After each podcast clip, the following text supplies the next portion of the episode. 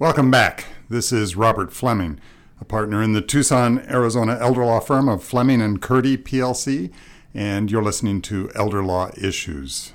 I'm chatting, as I so often do, with my partner Elizabeth Freeman. Elizabeth, um, nice to see you. I, I, we took a little hiatus, you and I, in order to have me talk to staff members, which I think we will do from time to time, but we're back at the mics. Hi, Robert. Happy to be here. Excellent. Uh, one of the questions that we have gotten from listeners and clients is about how to convey information to your heirs or to your personal representative or trustee or whoever it is that will be looking for your stuff.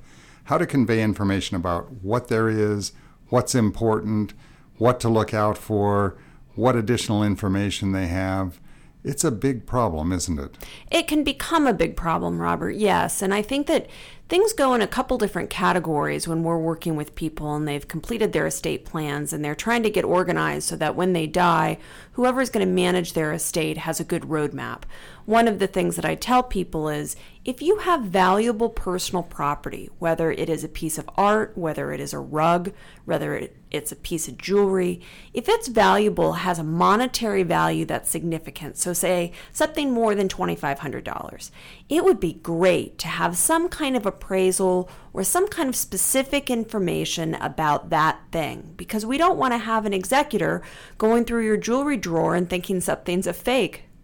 Uh, it's a it is an issue that comes up again and again. I'm a big fan, as many of us are, of watching Antiques Roadshow on PBS. And the other night, I was watching an episode where somebody talked about a picture that they paid $30 or $25 or $50 or some kind of nominal amount for at an estate sale, and it turned out to be worth a hundred or more than a hundred thousand uh, dollars.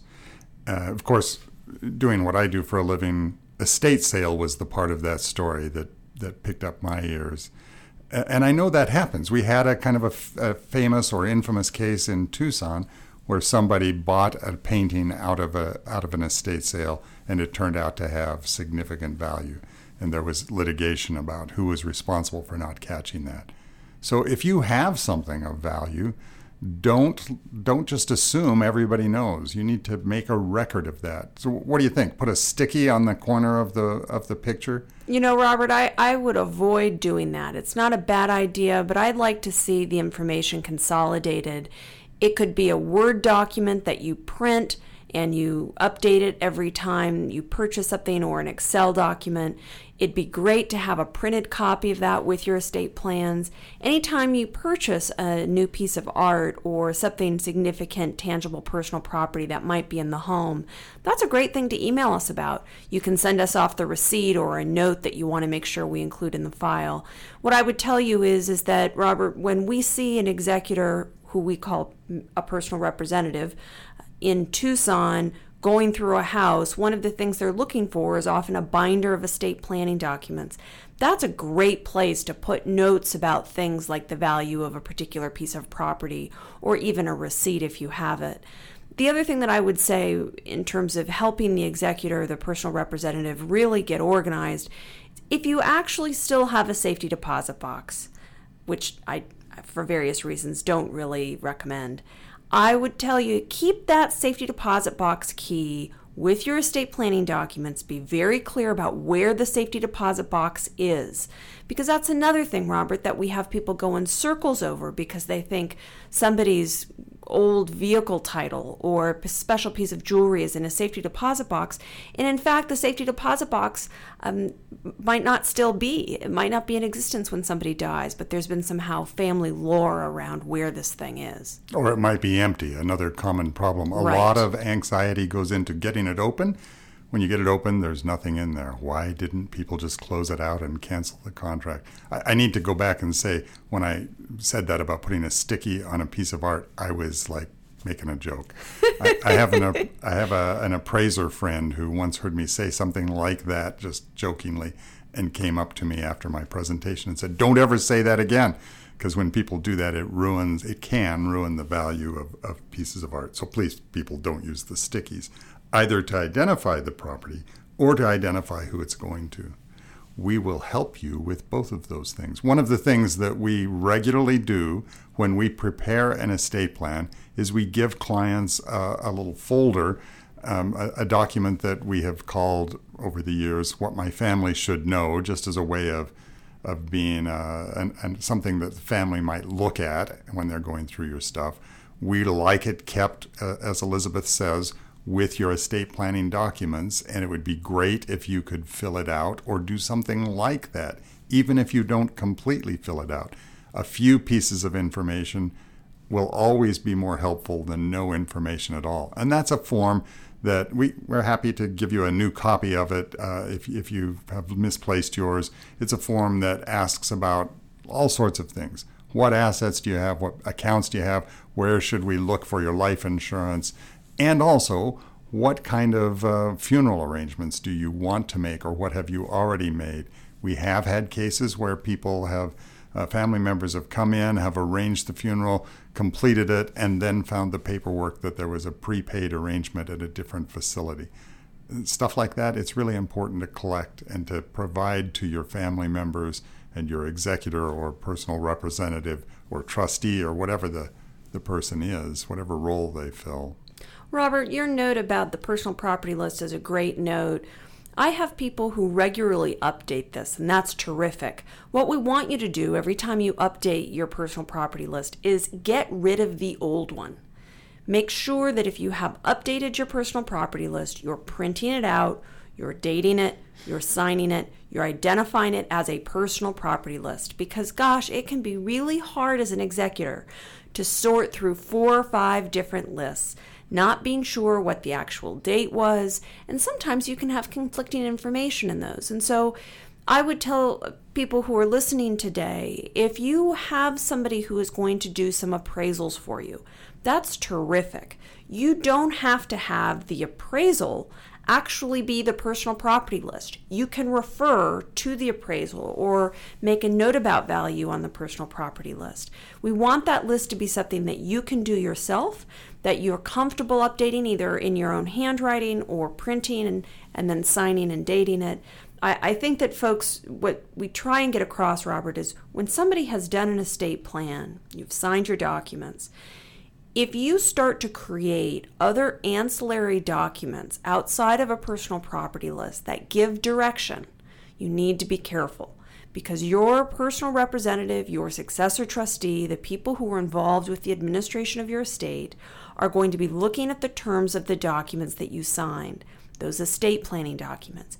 If you start to do letters, you start to make notes that conflict in any way with your estate planning documents, that can be really hard for a personal representative or a successor trustee.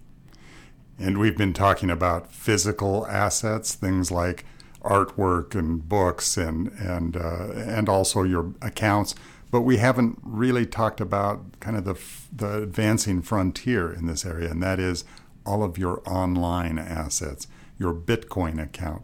How does somebody get into your Bitcoin account? You can leave it to whomever you want to in your will or trust, but if they don't have the password and access to the account, they're going to have a very hard time, and it may actually be impossible to collect the assets. So, uh, as we move into this brave new electronic world, it becomes increasingly important to collect all the information.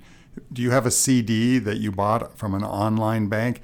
You may not have a paper statement. You know, Elizabeth, when I first started practicing law 40 years ago almost, uh, I told people um, in this circumstance, don't worry too much. Just putting a put a forwarding order on your father's account or on his uh, his address, and pretty quick you'll find everything because you'll get monthly and quarterly statements not true anymore. You might not get any statements.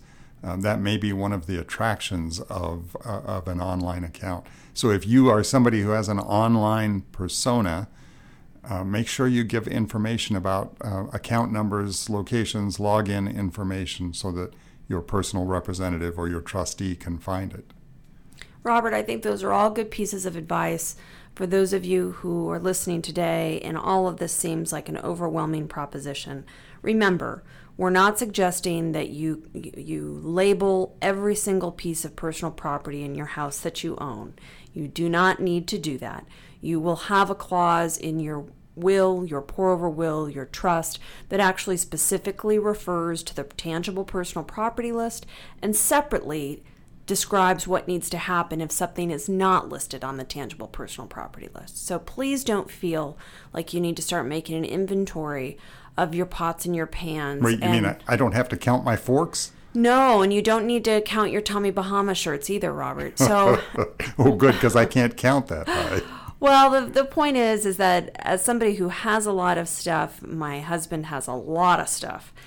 It is an overwhelming thought to start to make a list of our personal properties. So we started actually with the 10 most valuable things to us. And when I say valuable, that either means valuable because of the monetary value or valuable because of the sentimental value. And when we actually sat down, it wasn't anything more than about 10 different things that we actually cared deeply about who received on our death.